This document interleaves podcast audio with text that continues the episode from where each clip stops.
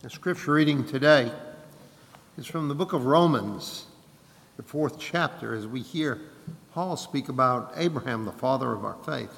Let us stand for the hearing of God's holy word. Paul writes, What then are we to say was gained by Abraham, our ancestor, according to the flesh? For if Abraham was justified by works, he has something to boast about, but not before God. For what does the scripture say? Abraham believed God, and it was reckoned to him as righteousness. Now, to one who works, wages are not reckoned as a gift, but as something due. But to one who without works trust him who justifies the ungodly, such faith is reckoned as righteousness. And then Paul, we skip down to the 13th verse, and Paul continues For, for the promise that he would inherit the world did not come to Abraham or his descendants through the law, but through the righteousness of faith.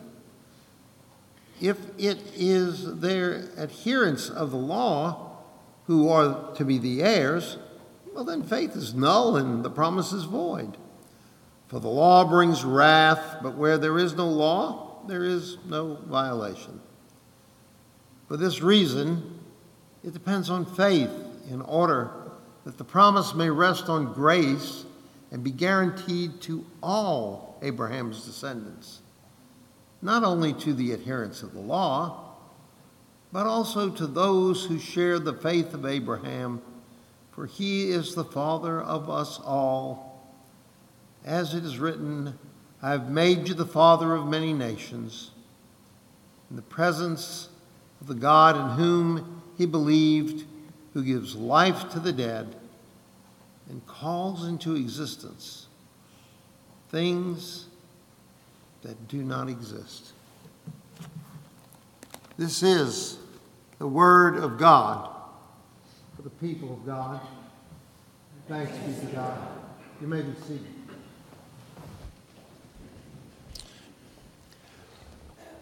Well, on the second Sunday of the season of Lent, in our series Love Wins, we come to this wonderful idea that love wins through grace. I invite you for a moment to think of times in your life when you experienced grace. Perhaps from a teacher, perhaps from a parent, perhaps from a friend can you remember what it felt like to receive grace?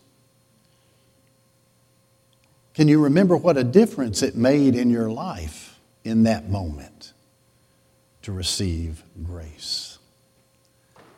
Grace is a powerful thing.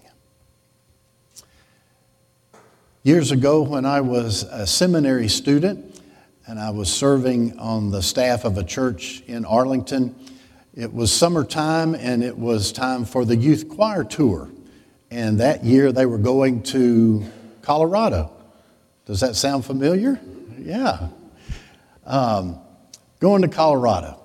So, had a bus and we packed all the things they needed for the concerts, the costumes and the props and all the things for the show they were going to do.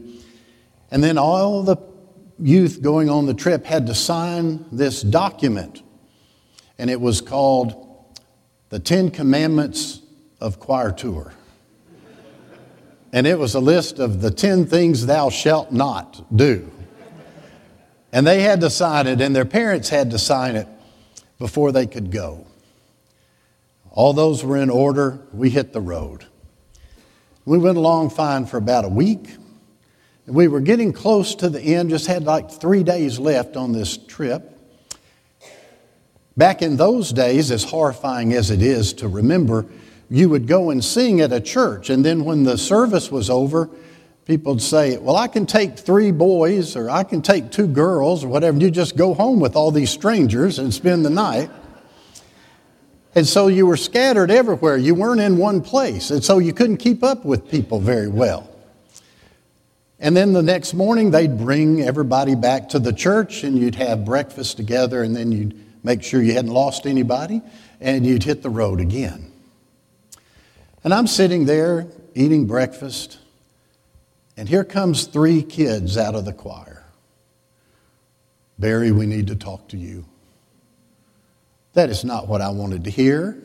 First thing in the morning in Colorado, a long way from home, and I said, Well, of course, what do you want to talk about? And they sat down and they were very upset and emotional and they all started to cry and they said, We broke the rules. I said, What? We broke the rules. We snuck out of our houses and we hooked up with some people we met at the church. And they listed the three top things they were not supposed to do on that trip. And you know what I'm thinking? Why are you telling me this? I would never know this. I would never, ever know this. And now you've told me. What am I going to do? And I looked at them and I said, Well, what do you think has to happen? They said, You have to send us home. You have to call our parents. You have to send us home. I said, I guess you're right. So those three got on a van, and we had to drive like three hours to the nearest airport to send them home.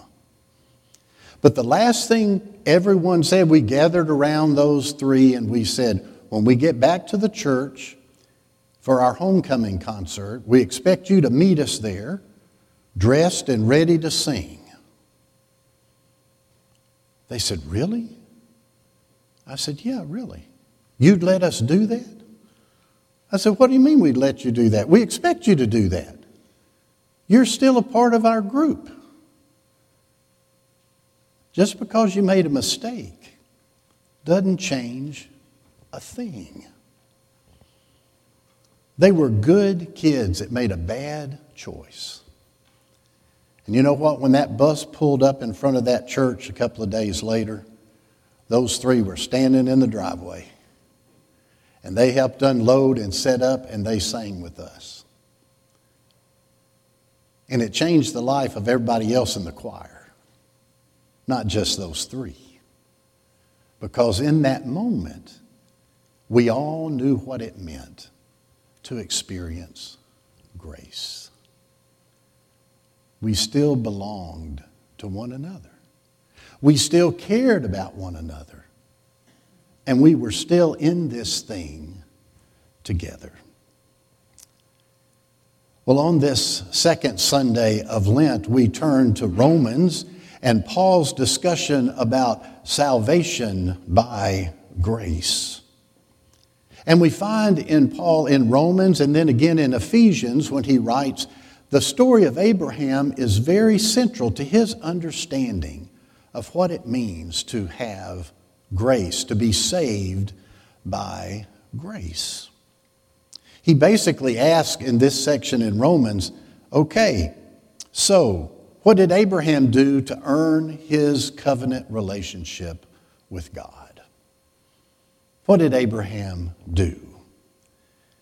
And that's an important question because Abraham predates the law by some 400 years.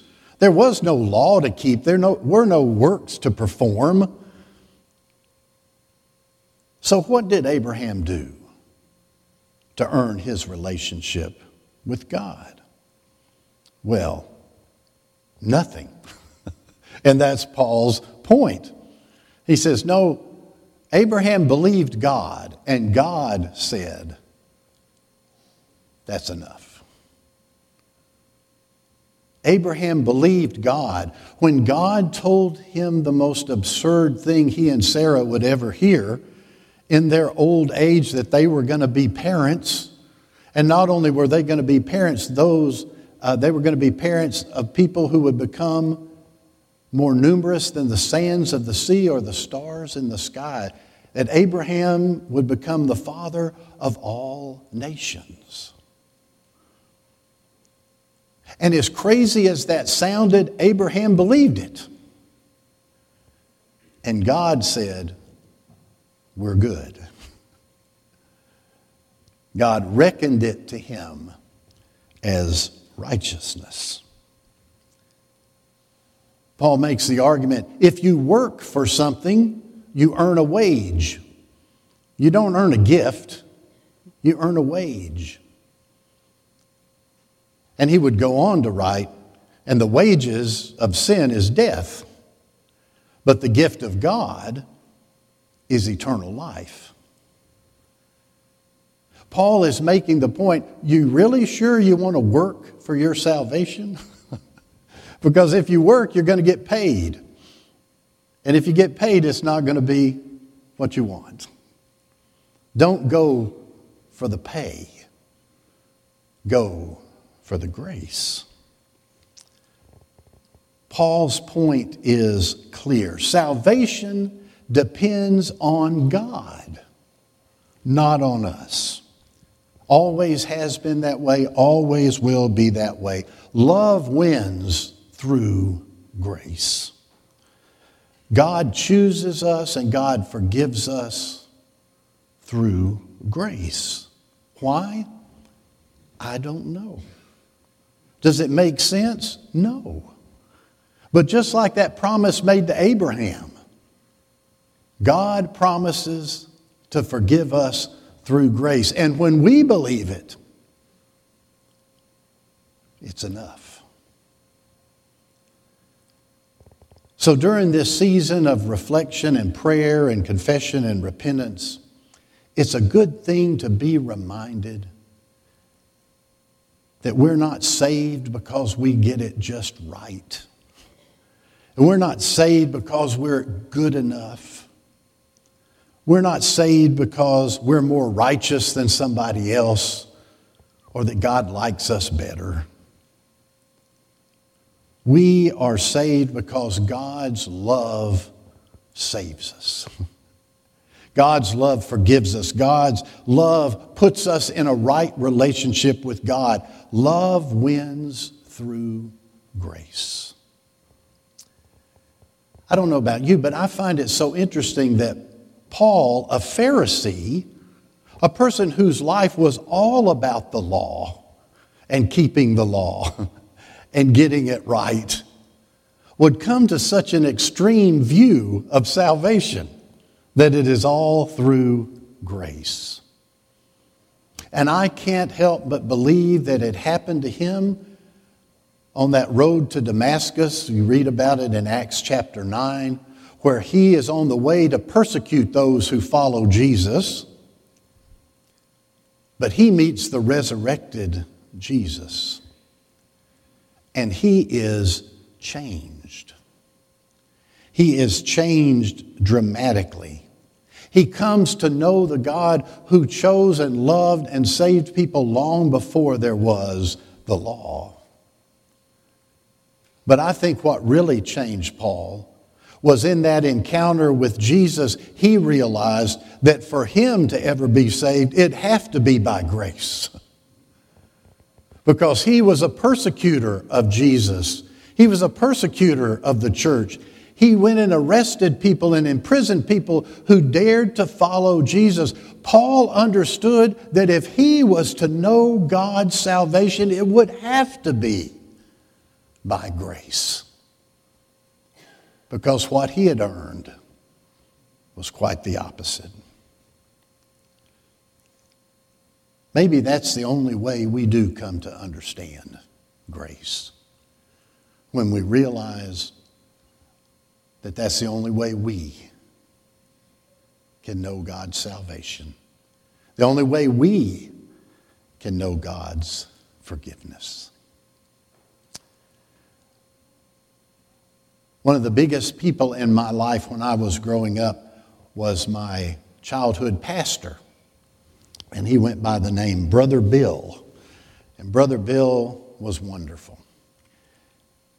And over the 12 years he was my pastor, I must have heard him say literally a hundred times Salvation is a gift.